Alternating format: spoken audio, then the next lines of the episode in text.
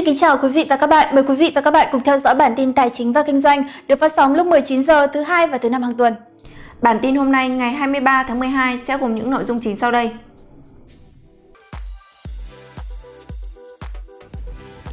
Nhiều tổ chức tín dụng Việt được hưởng lợi từ chương trình hợp tác giữa cơ quan phát triển Pháp và tổ chức các định chế phát triển châu Á. Giá quặng sắt tăng 50% trong vài tuần. Giá khí đốt tại các nước châu Âu tiếp tục lập kỷ lục mới. Ví điện tử Momo được định giá 2 tỷ USD, trở thành kỳ lân tiếp theo của Việt Nam. Vinamilk chốt danh sách cổ đông chi 2.900 tỷ cổ tức đợt 2 năm 2021. HD Bank phát hành trái phiếu quốc tế cho IFC và các định chế tài chính quốc tế. Nhiều tổ chức tín dụng Việt được hưởng lợi từ chương trình hợp tác giữa cơ quan phát triển Pháp và tổ chức các định chế phát triển châu Á.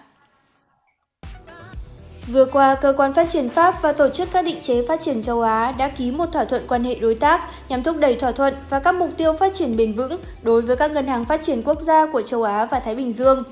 Cơ quan phát triển Pháp là đơn vị triển khai chính sách của Pháp về phát triển và đoàn kết quốc tế, thông qua các hoạt động tài trợ cho khu vực công và các tổ chức phi chính phủ, các công trình và ấn phẩm nghiên cứu, hoạt động đào tạo về phát triển bền vững và tuyên truyền tại Pháp. Cơ quan phát triển Pháp tài trợ, hỗ trợ và thúc đẩy chuyển dịch vì một thế giới công bằng hơn và có khả năng chống chịu, phục hồi trước biến đổi khí hậu.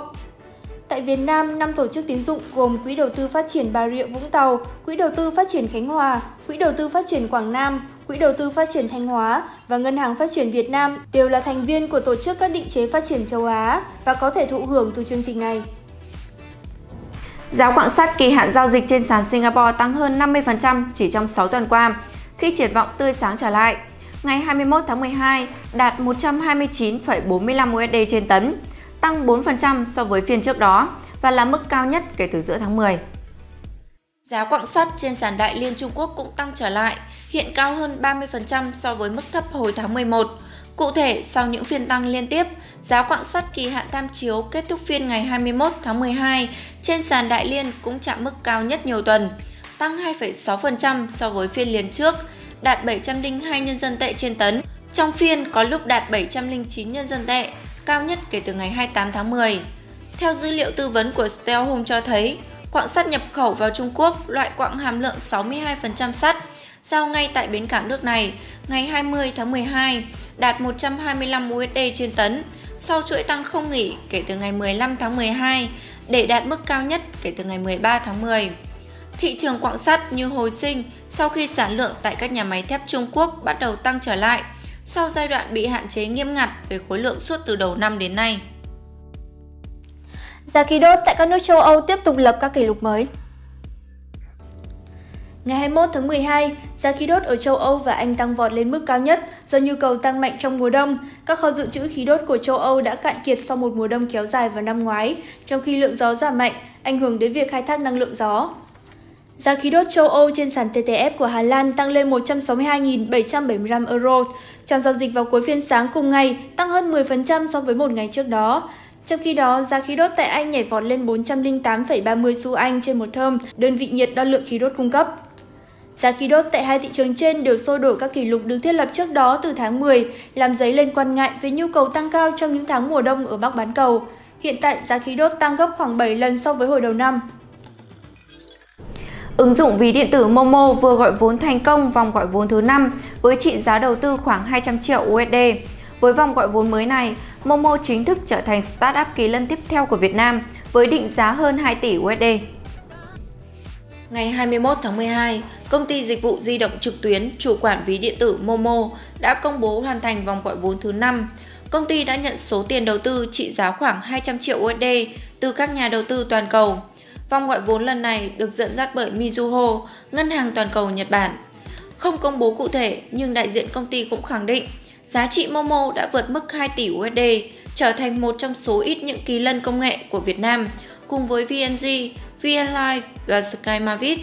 Trước đó, tờ Nikkei cũng cho biết ngân hàng Mizuho dự kiến đầu tư tối đa 170 triệu USD cho 7,5% cổ phần, tương ứng định giá Momo vào khoảng 2,27 tỷ USD. Momo có 31 triệu người dùng, tăng mạnh so với con số 20 triệu hồi tháng 9 năm ngoái. Doanh số năm 2021 tuy không công bố số liệu cụ thể, nhưng đại diện siêu ứng dụng này cho biết đã tăng gần gấp đôi so với cùng kỳ. Vinamilk thông báo ngày đăng ký cuối cùng thực hiện quyền nhận tạm ứng cổ tức đợt 2 năm 2021 bằng tiền. Theo đó, Vinamilk sẽ chi tạm ứng cổ tức đợt 2 năm 2021 bằng tiền với tỷ lệ 14%. Ngày đăng ký cuối cùng là ngày 11 tháng 1 và ngày chi trả là 25 tháng 2 năm 2022. Như vậy, với 2,09 tỷ cổ phiếu đang lưu hành, Vinamilk sẽ chi khoảng 2.900 tỷ tạm ứng cổ tức cho cổ đông. HD Bank phát hành trái phiếu cho AFC và các định chế tài chính quốc tế. Cụ thể, theo phương án được Hội đồng Cổ đông thông qua, HD Bank sẽ phát hành cho nhóm các nhà đầu tư bao gồm International Finance Corporation, thành viên của Ngân hàng Thế giới, DEG, thuộc Ngân hàng Kiến thiết Đức và Quỹ đầu tư quốc tế Liebrock Investment. Tổng khối lượng trái phiếu phát hành đợt này là 165 triệu USD với kỳ hạn 5 năm một ngày. Nhà đầu tư có thể chuyển đổi trái phiếu thành cổ phiếu phổ thông thông qua các điều khoản, điều kiện của trái phiếu và quy định có liên quan. Giá chuyển đổi dự kiến trên 43.000 đồng. Đợt phát hành này là bước đi đầu tiên trong chương trình hợp tác dài hạn của HD Bank cùng các định chế tài chính quốc tế, bao gồm xây dựng và phát triển các kế hoạch giúp phát huy tốt nhất tiềm năng tăng trưởng của ngân hàng và đóng góp tốt hơn nữa cho nền kinh tế, cộng đồng.